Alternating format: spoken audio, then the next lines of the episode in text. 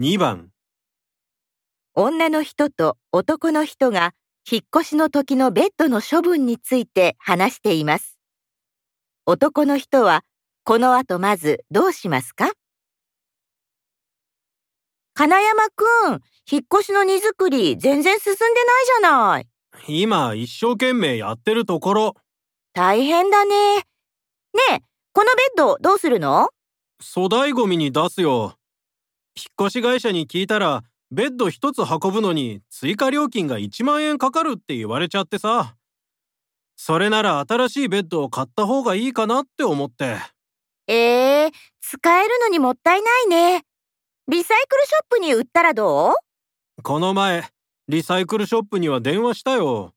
そうしたらさベッドは大きすぎるので引き取れませんって言われちゃったんだ。無料だったら欲しい人がいるんじゃない？ほら、このサイト見て。いらないものの写真を撮って、このサイトにアップすると欲しい人からメッセージが来るの。